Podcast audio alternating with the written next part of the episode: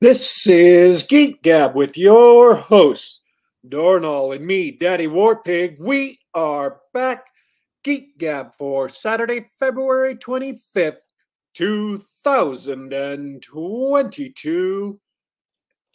And uh, I just sir. wanted to uh, contemplate the awesomeness that is February, being both Valentine's Day.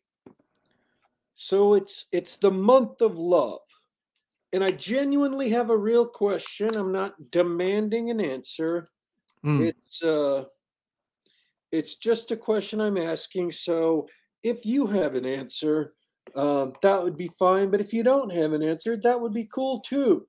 Do you know of any reason other than February the 14th why this would be called the month of love? I could hazard a guess. Uh, it's it's not uh, it's not something that everybody shares, but I would love to share it with everybody. You see, last weekend was my favorite part of February, which is President's Day weekend. Uh, that's a that's a long work weekend where I take off from the Geek Gab because I'm too busy hiding in a lodge somewhere surrounded by snow and Douglas firs. Uh, so yeah, the good news is that I had a great week off because last weekend uh, I became engaged. So uh, I am absolutely thrilled. Uh, that's that is the good news for this week. I didn't uh, I didn't know if you wanted to talk about that on the show, so I just uh, had to approach that obliquely, um, lest I violate private. Because I mean, let's face it, the internet is full of weirdos, and some large portion of those weirdos are literally psychopathic weirdos. So I just want to make sure I wasn't, you know, scattering personal information across this uh, network of of nincompoops. So congratulations, though. Of course, congratulations. Hey, thanks. Uh, thank you, uh, Simon Hogwood in chat.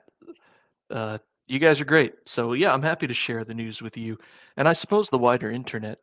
Uh, though, in my experience, DW, uh, I don't have any. I don't have any internet-based enemies. So uh, I think we're safe on the weirdos and psychopaths front. I could make some. Uh, give me give me a few minutes and and uh, and an opportunity to make some maybe some use some off color humor or dark humor. Maybe we can talk about politics and current events.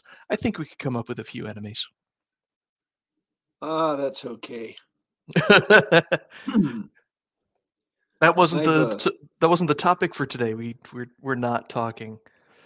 What what is in the news today that we're not talking about? I I have I've been unplugged for quite a while. Is Ukraine still in the news? Uh, yeah, uh, China just approached Russia and uh, told told them to get their act together and uh, gave them a twelve point plan, a twelve point uh, list of values that needed to be uh, enshrined in the peace process that they demanded Russia get back to. Uh, Great. Great. So that's happening in in there in the east. No, you you you gotta understand that number one in this peace process, number one of the values that China, China demands that the value of territorial integrity be enshrined in the peace process. China China's worried about territorial integrity. I, I see where you're going with this.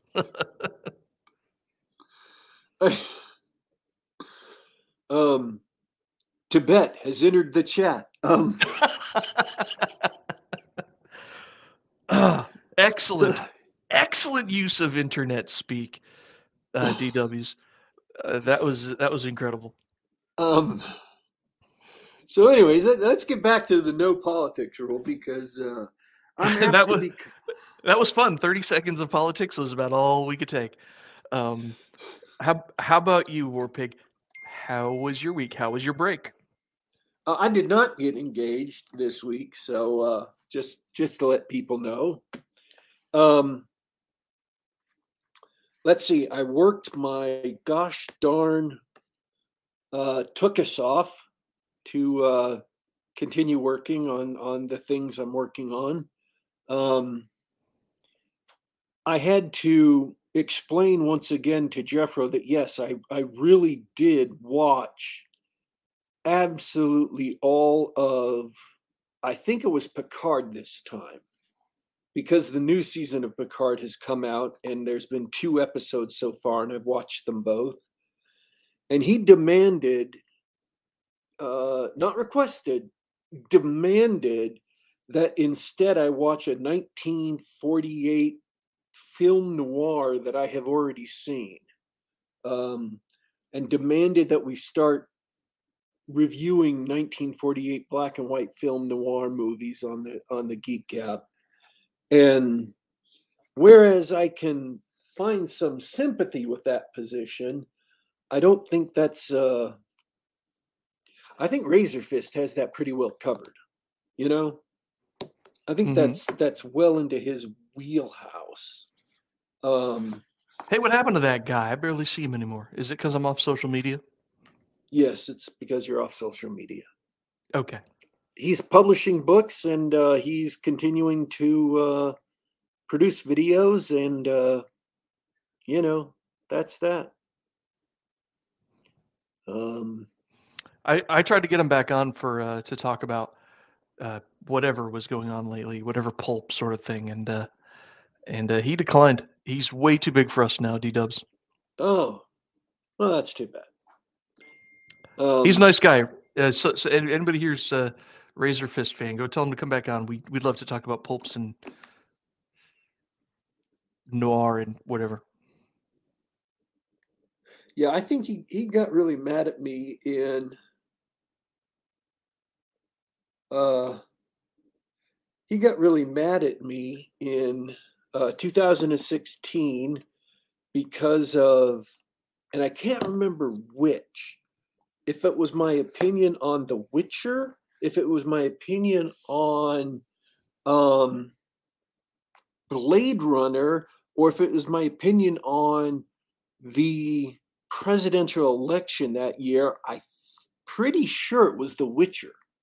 So um, he unfollowed me and, and cut off all contact because that makes him mad. So, well, that's that's the price you pay for encountering people on the internet and interacting with them. They get mad because that's what the internet and Twitter in particular is for. I'm off Twitter, by the way. I know I did it before, and uh, and I I'm gonna make a big shout out to the wonderful guys in the BroSR because uh, the BroSR and Brovenloft were some of the most fun I've ever had on social media. Um, but uh, I was only back on Twitter for that nonsense and hullabaloo, and I think uh, I think I've had enough of internet other than that. I was starting to use it for other things. Uh, let me tell you, social media is worthless dive. Uh, for example, even even the gaming now. Uh, we, we, were just talking about this before the show. Uh, using Discord to coordinate online games, which is I think superior superior to Twitter for organizing and managing your typical role playing game. Uh, with its chat, uh, you know, persistent chat channels and the ability to make multiple channels and things. Uh, but uh, it's it's not as much fun. You don't get to advertise and your session reports and everything there. That's that's the value in Twitter for a game is to show off how much fun you're having to everybody else in the world, or you know, the ten people who care. Sure so yeah, we're we're we're playing and organizing through Discord right now, which we were talking about it before the show because um, I do have this complaint, um, and I'm ready to. I'm actually ready to post uh, complaints and bug reports to Discord. Their audio video is awful, absolutely awful. Even Streamyard, this uh, uh, service that we're using, I don't know what they're using for their audio stack, but background noise is being filtered out correctly. Discord can't even do that. Um, so we need we need some improvement on that front. Yeah. Anyway,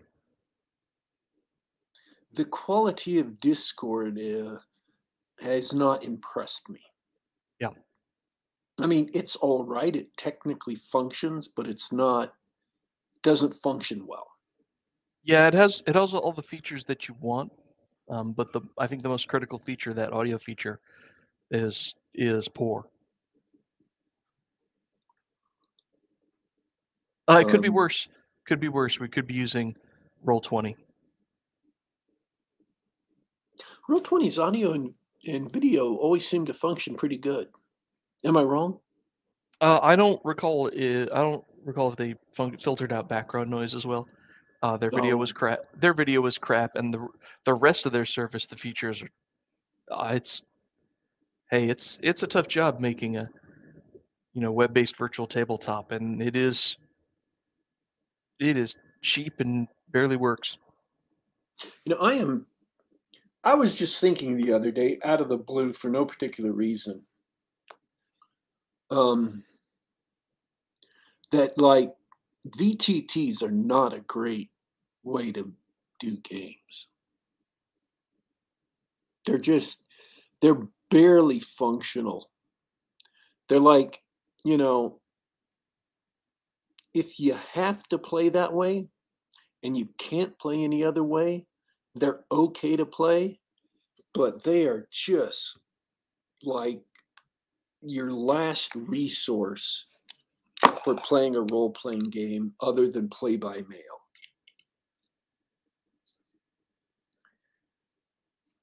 Yeah, it's it depends.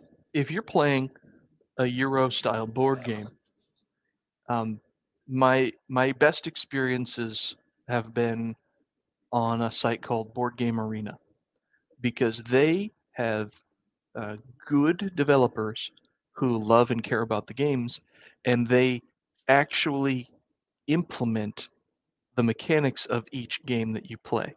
So it's not an open-ended virtual tabletop like Tabletop Simulator. And Tabletop Simulator is probably the best virtual tabletop out there. I played a game of Scythe in Tabletop Simulator and it was beautiful. You know, someone took the time to make sure that all the artwork was there and all the pieces. And, uh, you know, you can interact with the game pieces just like you were actually sitting at a table. So it's sort of the other the other philosophy, right? One philosophy is give the players the ability to control control the pieces as if they were at the table, and they you can play any game that way. And the other philosophy is just translate the game completely into a web browser and get to play it. Well, the translation is definitely a superior play experience, um, as you might imagine. But uh, you know, tabletop simulator is really popular. Um, as far as role playing games in particular, yeah, uh, I think especially, particularly now that uh, we're getting away from the sort of pre-generated Paizo Wizards of the Coast map and token sort of play that's you know been popular since third edition and forward uh, into you know your more traditional theater of the mind games. Uh, the all of a sudden you don't need any of the features in those virtual tabletops. Yeah, what you really need is um, some sort of really hyper intuitive, multi channel simultaneous chat. Mhm. And I And, probably should uh, explain that for the audience. IRC works just fine. Go ahead, explain. Um, when you're sitting at a table and everybody wants to talk about the, at the same time, you're going to hear other people's conversations at the table and then still be able to filter them out enough to talk to the person um, who you want to talk to. And have side conversations and stuff without holding everything up. But in a in a VTT, you can only talk one person to one person the entire game. Um, so, like, if one person wants to talk to the game master, everybody else has to shut up. And you can't talk on the side and like review a rule question. You can't lean over to, you know, you have another player in the party. You can't lean over to him and ask him, hey, how does this ranger feature work? Or what is this ranger, you know, what uh, level of spells am I supposed to get right now? I don't have my player handbook with me. Um, so they're just really, really terrible at what real life role playing does effortlessly. And I would argue that what real life does effortlessly is the core of what the experience of play is built on.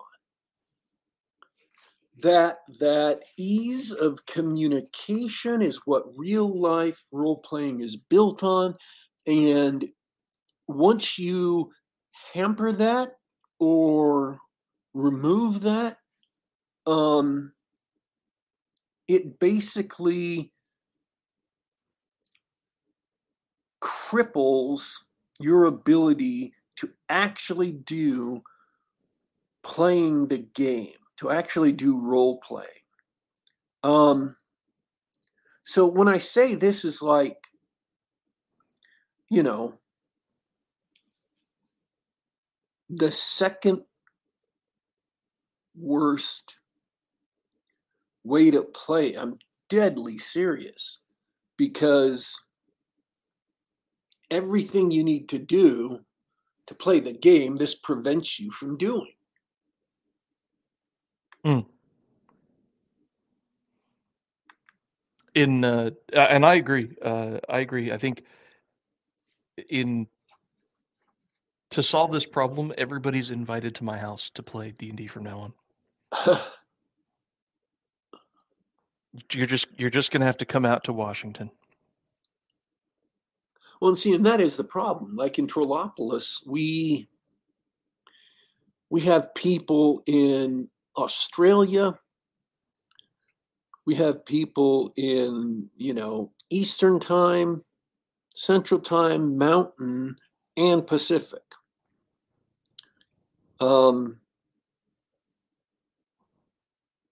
so it's just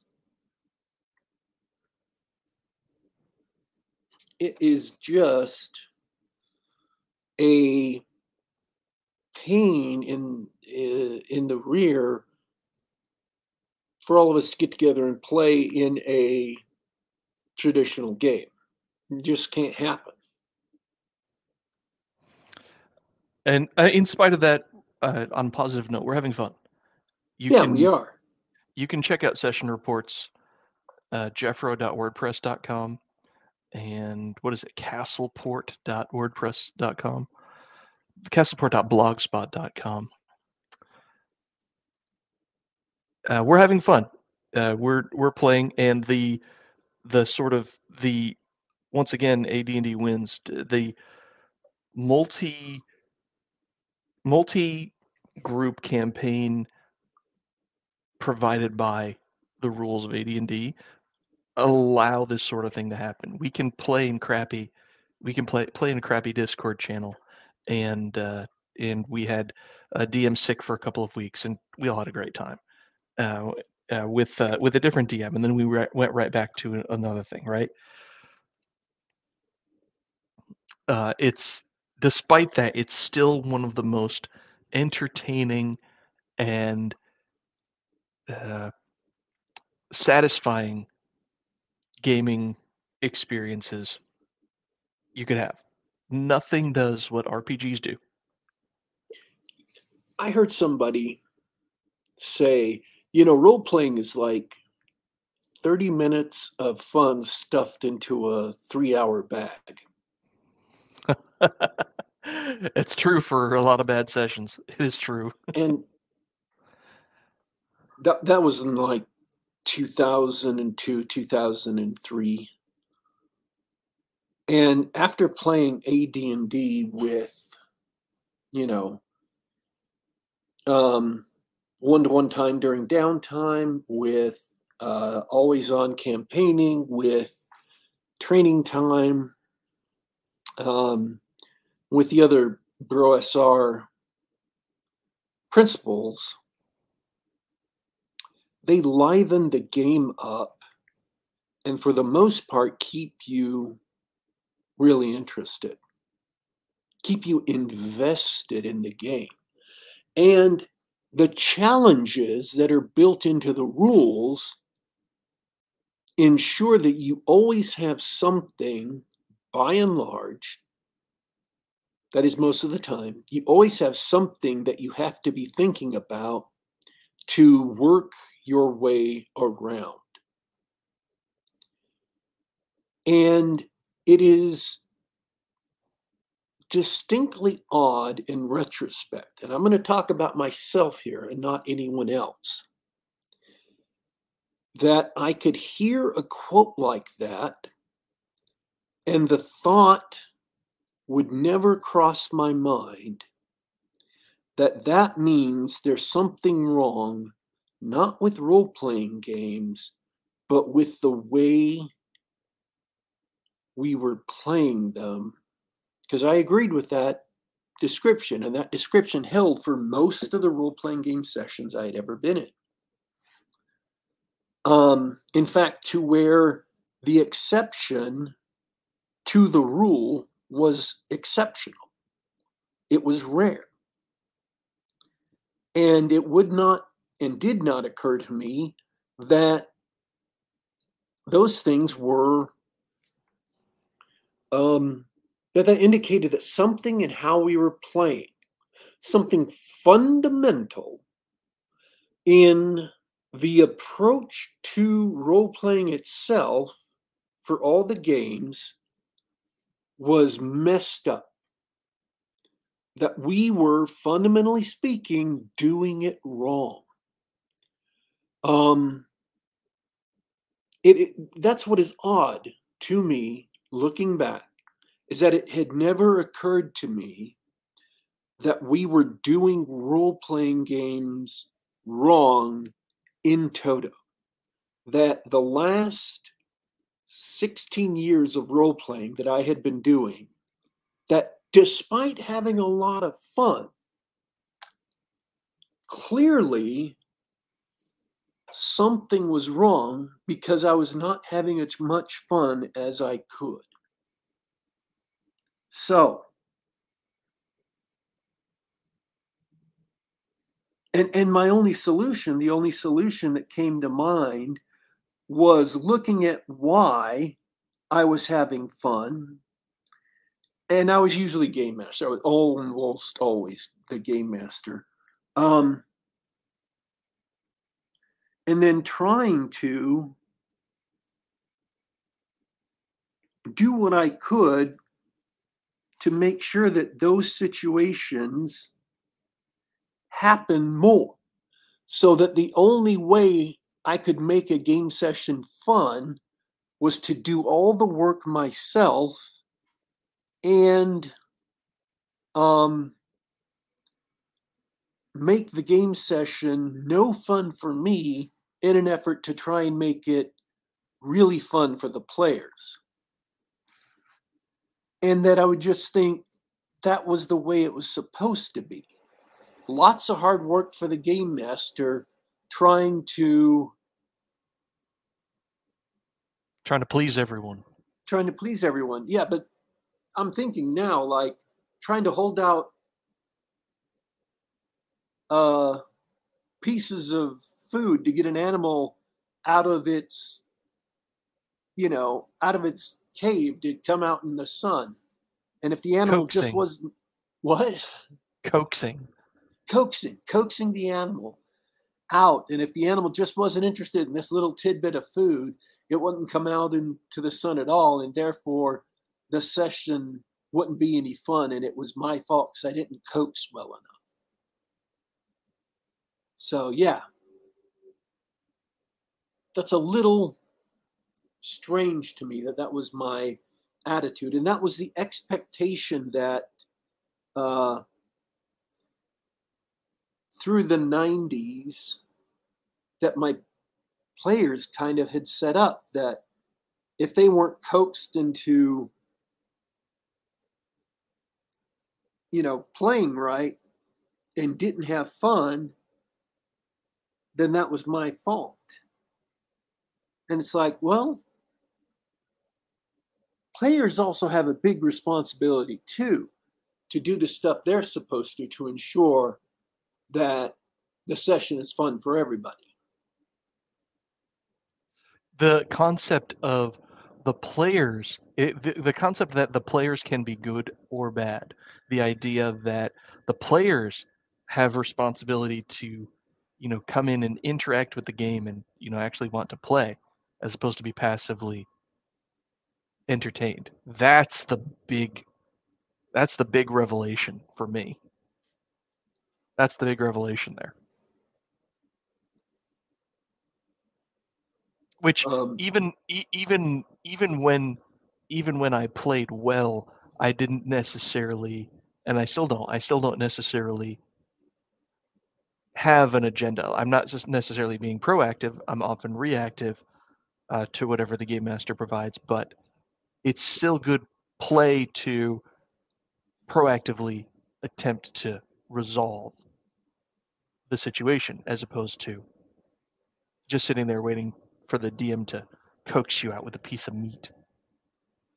I like that, by the way, the coaxing. So, I mean, I'm certain there's things that DMs can do. And maybe there's certain things that even the game designers can do to set that up. Um,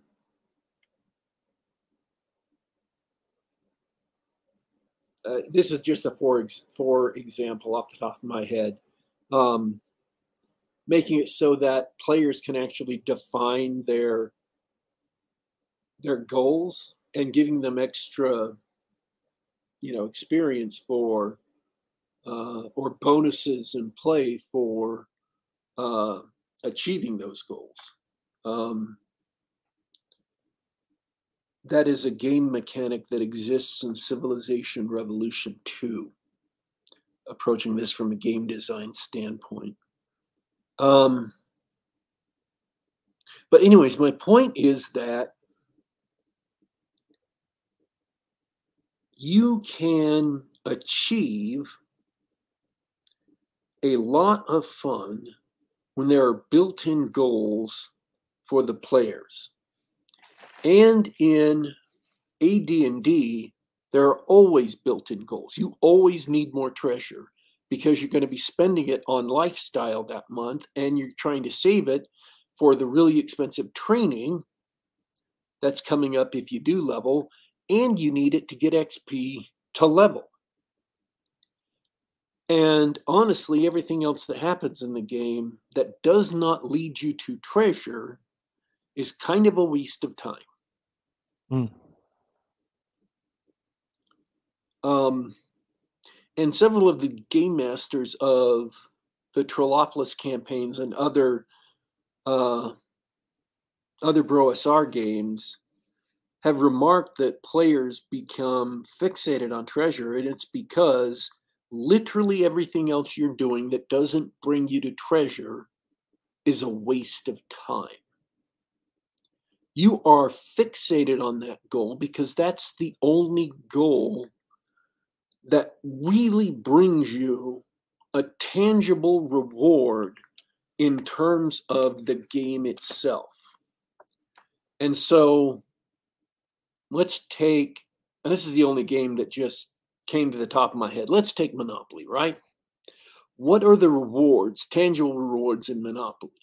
Well, there's buying property, there is, and improving it, there's money, and then there's, you know, community chest and whatever the other one is. I can't remember cards. Mm-hmm. Those are all tangible things. And so when you're playing the game, you're going for those things and you're trying to avoid bankruptcy. Um, And in AD&D, there's treasure.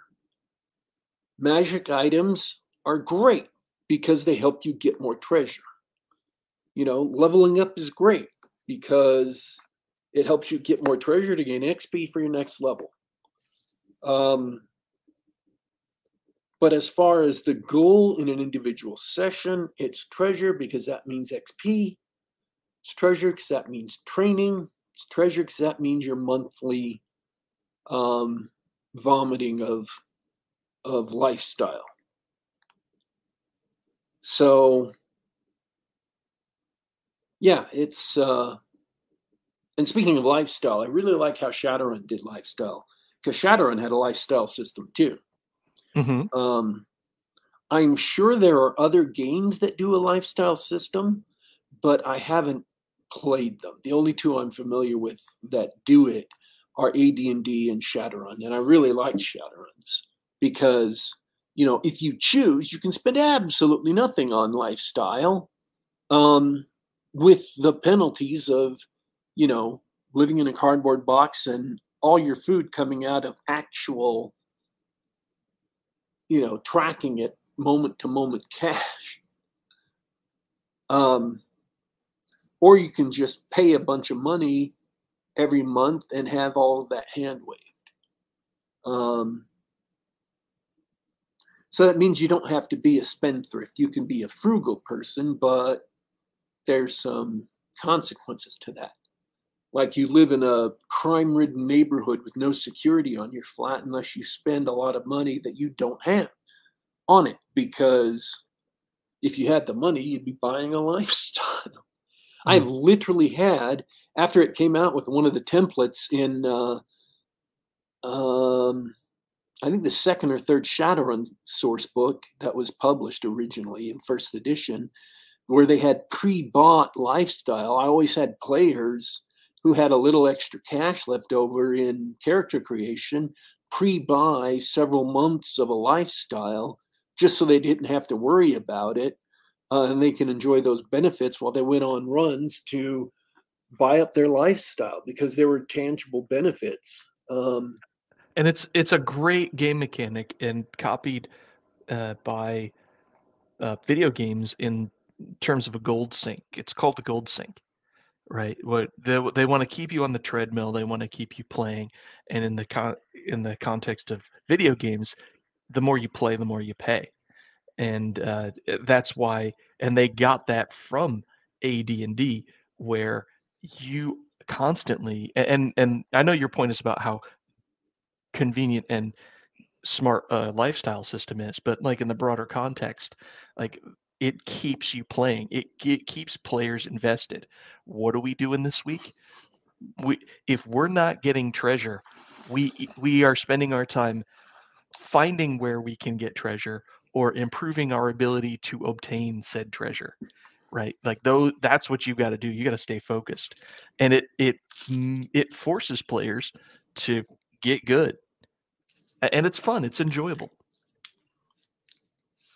we we all have the thrill of we all have a thrill of winning a game, but for me, the true joy in the true joy I get when playing a game is trying to win. You know, uh, because there's so much going on, and you're having so much fun with your friends and and everything. Like, just try to win, uh, and then you can see you you'll be able to find pick out good games from bad. Every game has a, a, a so-called win condition uh, or it's not really a game. Um, and the win condition is not just this vague, we want to be entertained at the table or we want to have fun. Um, my sister uh, has uh, some home escape room games that she bought uh, and that she plays with her husband and her daughter. Um, and the win condition there is obviously to escape the room. Uh, I don't know if they have a time allotted, a specific time that's the maximum time, but if they do, it's to escape the room. Uh, that is, solve all the little puzzles that come with the game in the time allotted. So you have a timer running and you have these puzzles and you have to solve the puzzles in order to escape the room. That's the win condition. Now, yes, the goal is to be, you know, to enjoy the time you spend with your family while that's going on, or your friends, or whoever you play the game with. But the win condition is set in AD&D. The win condition is to get treasure. Even if you enjoy the session, even if you kill all the monsters, even if you get to their lair, if you don't get any treasure from it, you haven't met the win condition. The win condition isn't just, oh, let's go here and, um, you know, kill this monster for the mayor to save the countryside. The win condition for the players is to go to that lair, kill the monster because there's a bounty on its head and you get the treasure. And I'm not saying that because player characters are greedy. Player characters in AD&D seem to be greedy because what they want is treasure. Because their goal system in the game mechanics is set up to drive them to get treasure. And my larger point, of course, is you want to have, in order for a game to be fun, in order to avoid that 30 minutes of fun smashed in a three hour bag, you have to have players invested. And in order to have players invested, they have to have clear goals where every moment in the game is working towards those goals. And in order to have clear goals, you need a win condition that all the players know about, that they're invested in, that they want to get to. AD&D's win condition is getting treasure because that helps you level up, it pays your training, and it pays for your monthly lifestyle. And if you get to the end of a session um, where you didn't make it back to town and bank treasure, where you didn't get any treasure, or you only got literally like 10 pieces of gold for a four man or a five man party, you have failed at that win condition. Even if you found the monster that's terrorizing the countryside, even if you killed the monster, you failed at the win condition because you didn't get the single most important thing in the game that the players, not the characters, that the players were questing for. Your characters can be the purest, noblest, shining example of lawful good. You could have a paladin of leading the party and a lawful good character right there beside him, and everybody else is all, you know, good characters who are dedicated to saving people in the most noble and selfless fashion. So their goals are all decent and noble things, and they wouldn't think about being greedy at all. But if the characters aren't getting gold, gold, the players have failed their win condition. They did not win that session. So even noble, good characters need to get vast amounts of treasure cumulatively over multiple sessions, not necessarily every session or in one session. Even if, like the monk, they have to give it all away, or like the paladin, they have to tithe it to the church, or whatever, gold is their win condition. If you want players to enjoy the game, they need to be regularly achieving their win condition because that's what in, gets them invested in the game. And if they get the idea that what they invest in as a goal isn't ever going to happen or is usually never going to happen, then your players will be largely unmotivated. Mm-hmm because they never reach their win condition. And their win condition is just treasure, because that's a proxy for advancing their character. And advancing your character is a D, is a built-in win condition for most role-playing games.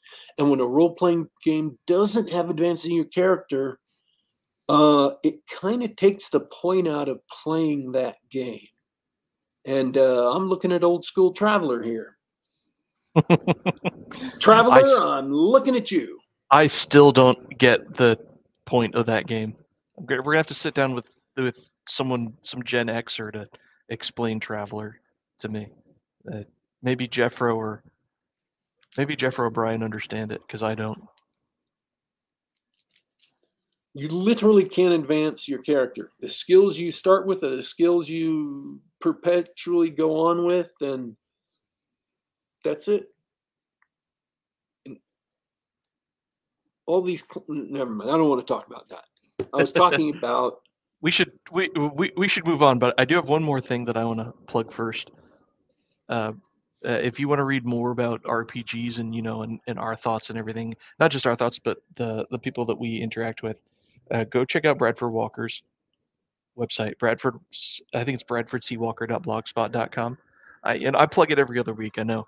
Uh, uh, he's been writing nonstop about AD&D, his thoughts about uh, the business of RPGs and everything like that. I don't want to go into detail. You just got to read it for yourself. It's good stuff.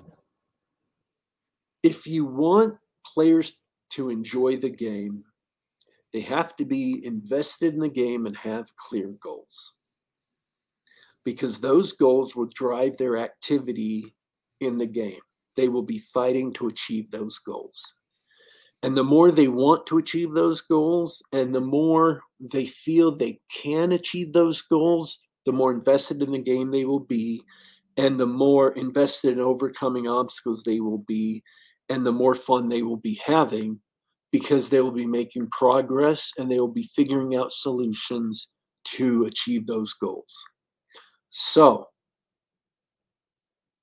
you can make it challenging to achieve those goals as a game designer or a game master, but don't ever make it so that they are regularly prevented from achieving their goals. You can even set up your system so that what anything can be their goals. Now, advancing their character will usually be a goal, and when it's not, that's going to be um, that's going to be a problem because uh, in some genres that's just going to be the way it is. Uh, but even in FASERIP the original marvel game when you couldn't change your character at all because you know that's how comics work literally that's how comics work characters very rarely change their power level uh, other than for like singular arcs where they become super and then have to get rid of the power um, because it's corrupting them or something. Even they changed it for second edition, where they made it possible to um, advance your power, but it was really, really difficult. It took a long time and only did it a little bit, but it had to technically be there for players to be satisfied with the system. Character advancement will be a default goal for the vast majority of games. Um, and when it's not, players will feel one of the innate goals will be taken away and you'll have to find something as compelling to replace it with. That will give the players innate buy-in but there should be other built-in goals in the system for them to pursue. And the thought i've been having recently is maybe allowing players to explicitly define goals that their characters are pursuing to not announce them in public necessarily, but give them to the game master or even allow the group, the adventuring group, to define their explicit goals that, you know, achievable, measurable, so on and so forth goals and then when they achieve those goals they get a boost in you know advancing their characters or whatever. They, they get a mechanical benefit for it.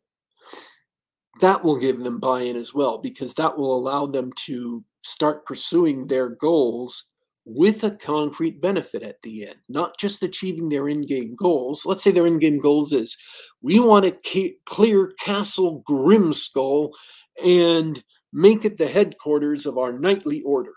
Okay, great. Um,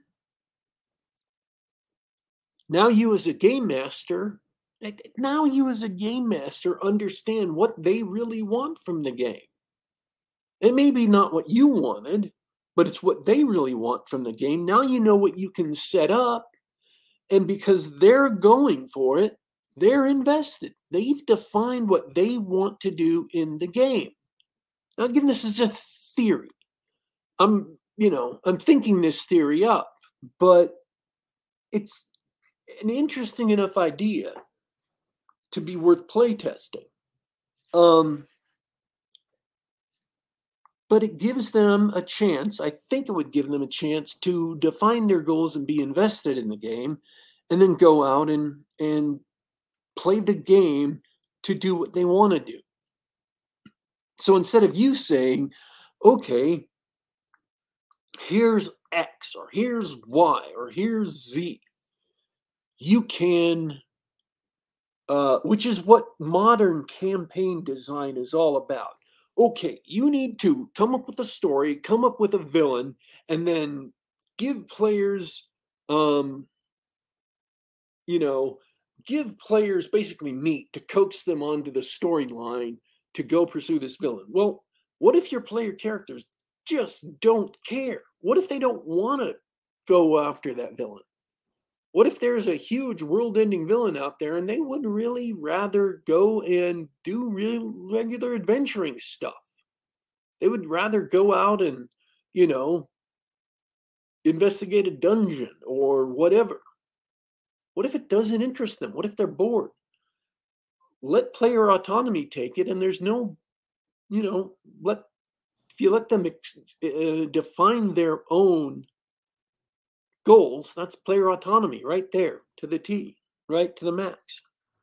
Um, so, anyways, for players to have fun, they have to invest. If there's a clear built in goal, like gold for training and, and experience points and stuff, that's one way to get them into invest. If they can define their goals explicitly, that gives you, the game master, a firm absolute knowledge of what they want to do and it gives them goals to work for so they're invested being invested means you can devise challenges that they can overcome. Overcoming challenges is enjoyable and you should never make it so that that is regularly in the normal play of the game. You should never prevent the built-in goals of the game from being from happening. You should never make it impossible for them to get treasure. If they fight and fight and fight and do what they're supposed to do to get treasure, you should not make it a regular occurrence that they never get treasure. Um, sometimes, yeah, sometimes you just, there's no treasure there, but that should not be either the rule um, or the majority of cases.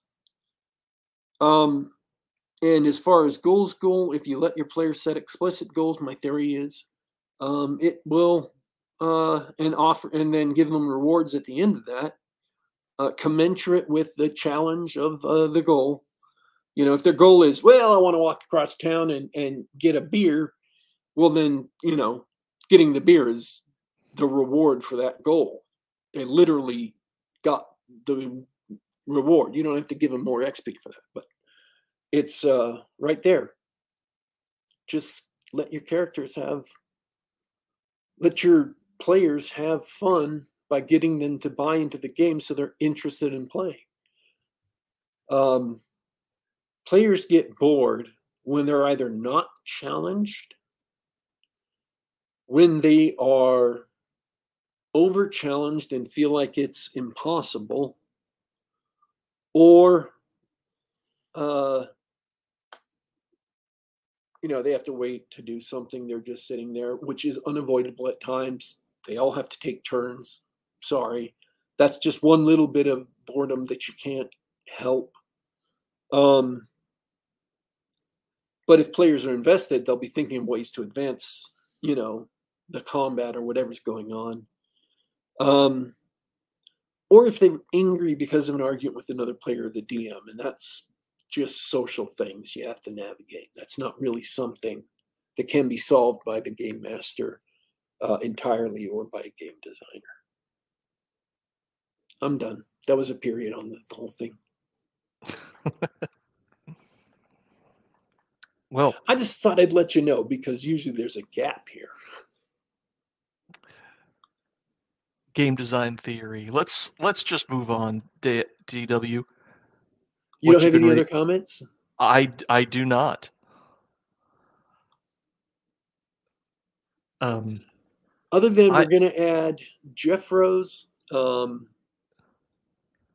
uh, Chris's, uh, Machador's, and uh, Bradford Walker's sites to the notes after the show. Yeah, check those out. Um, so, I read Amen. a book called Malazan. Is that what uh, the book's name is? Malazan?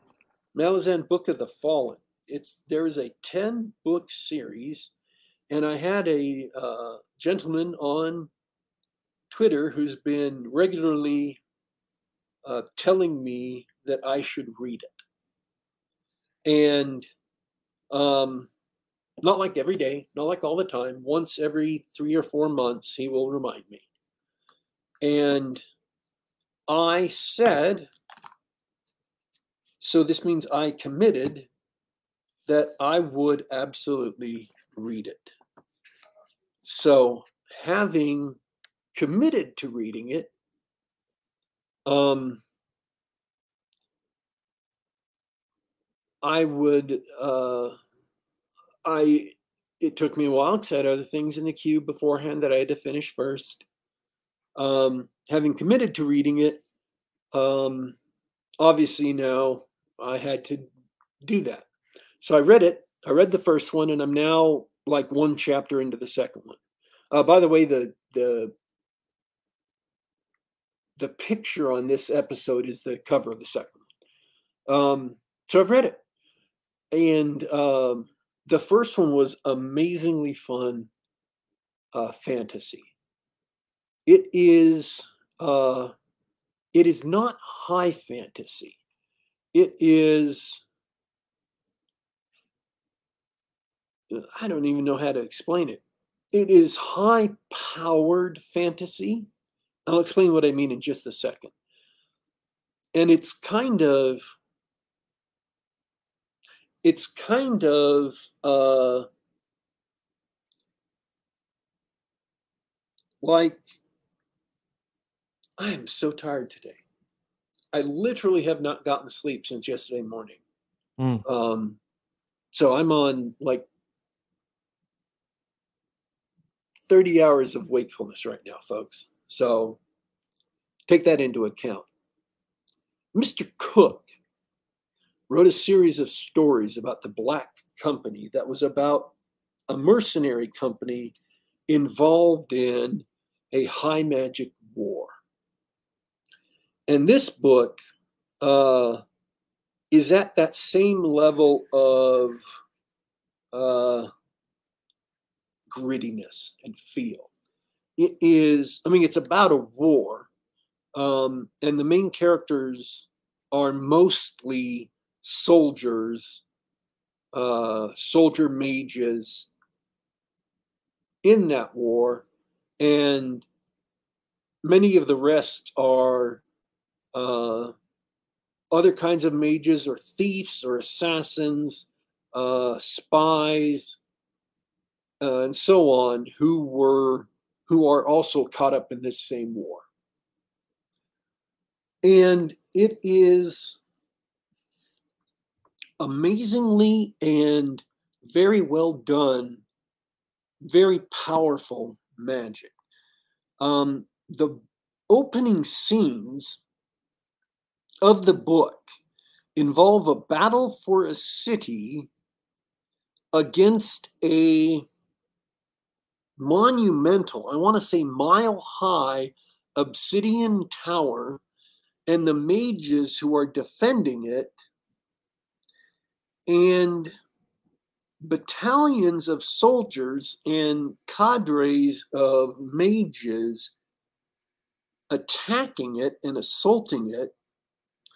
The soldiers who by the thousands get killed and vaporized by the mages on this tower um, and the cadre of mages get mostly killed by fabulous displays of magic power that are just tearing up the terrain, that are pouring down from the sky in scintillating uh, light shows. Um, and even so, the mages deal so much damage to the Black Tower, like shattering parts of it and causing huge um, uh, pieces of it to fall off. That the Black Tower, um, which is led by a magician who is a hundred thousand years old, that it has to retreat from the battle and cede the field to the army. And their allies, who are men who are human or nearly human, who dress in this chitinous armor and ride massive insects as steeds, uh, move into the city to take it and uh, sack it. And one of the mages is chopped in half, but he's still clinging to life because of spells he cast before the battle. Uh, spells that have not been used in the world for a thousand years and are kind of of forbidden magic. Um, and he has arranged with mages, battle mages from another regiment, to come over and perform a ritual to save his life, uh, but not in the way you might think. So,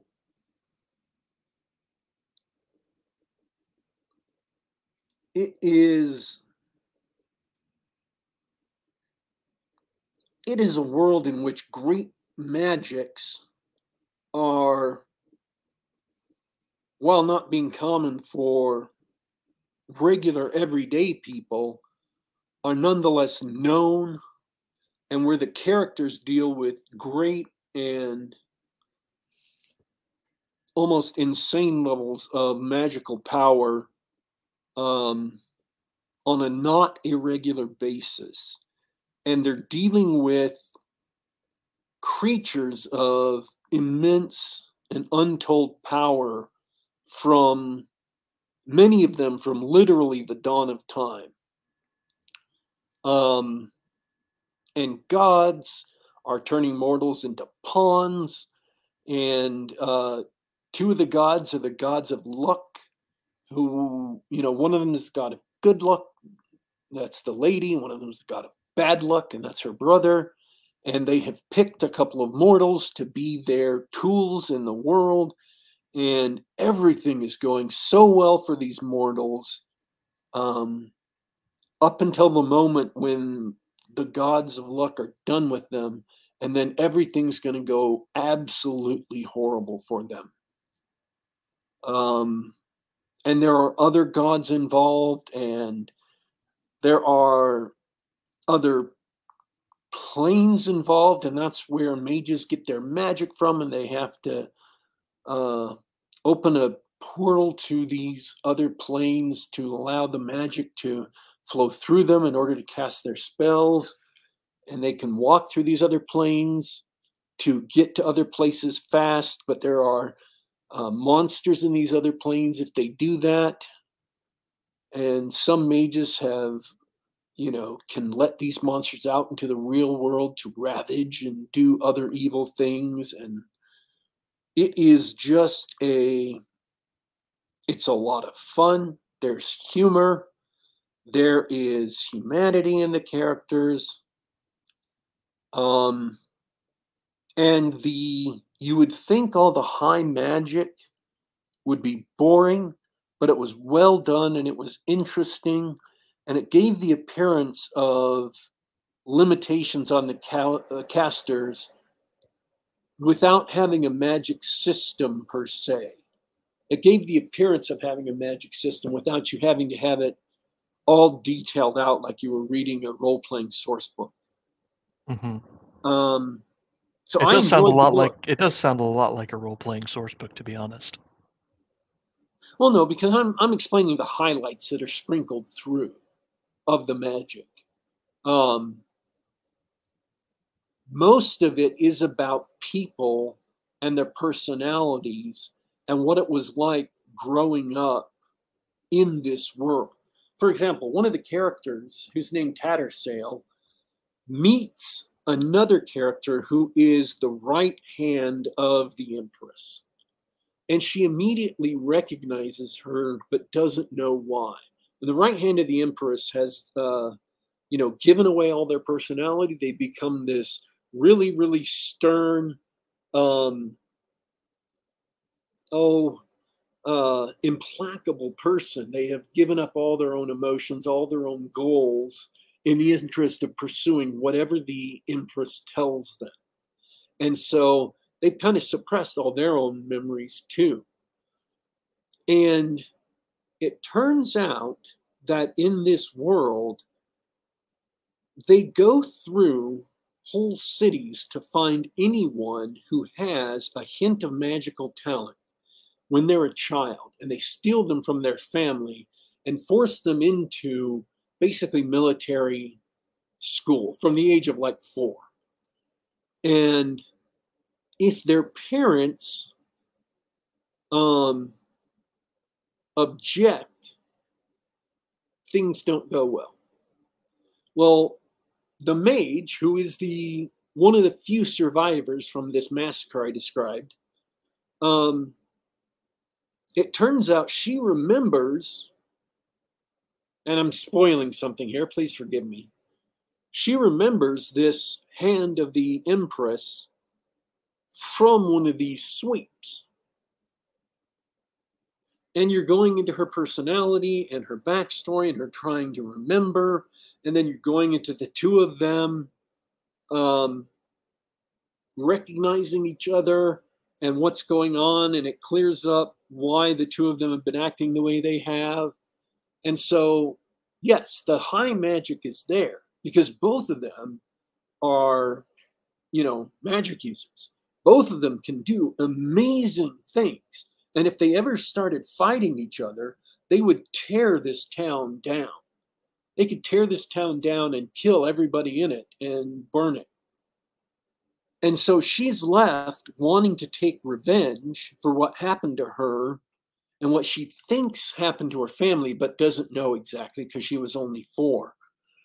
Um, but she can't take revenge, otherwise, she would be doing to all of these people what had been done to her. Um, and I can't explain all of the nuances without just reading the book. Um, but I guess you're just going to have to trust me as reviewer when I say character, personality matters. And it's not a modern book where people are all caricatures following some rule determined by external characteristics. It's genuinely about people, and they're entertaining people. Um, the villains are villainous. The, you know, there's a person who wants to be a dashing captain uh, and is dashing. There is uh, a group of sappers um, who are basically uh, like any enlisted men you might have met in the real world. And uh, it's all just very enjoyable to read.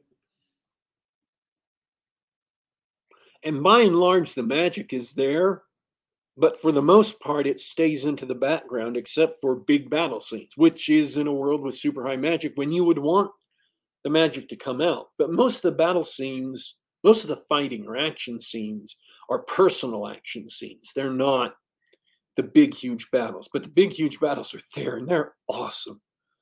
They're very well described. The descriptions let you know what's going on. The way the characters are described let you know what's going on. I mean, I think this is the person's first book, so it's not perfect, but I am assuming, based on the you know popularity of the series, that it gets better as they go along. This is not a bad book, by the way. This is not, oh yeah, it's good for a first book. No, this is a, a really good book. Um, but I'm assuming it gets better. Who's the author? The author. I don't remember the name off the top of my head. Frank Mazalan. Malazan. Malazan, Book of the Fallen. Yep. It's uh, Steven Erikson is the author. That's him. Sounds great.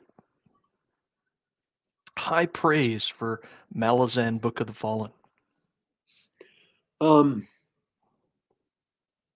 I mean, there are other fantasy series I would recommend above this, but I would definitely recommend this series um, above most series. Um, as as long as you understand, it's a you know, it's a gritty series. Uh, it's a war series set in and around a war, so at least the first book was, and the second book so far looks to be the same. And you get to feel genuine like for the characters. At least I did. Um, and you want them to succeed. This is not one of those books where you hate, because a lot of gritty books are made gritty because every single character in it is a scumbag, and you hate and loathe all of them. But these uh, characters are characters you, uh, you know, you like. There's a a kid thief who is uh, genuinely uh, likable. He's a likable rogue.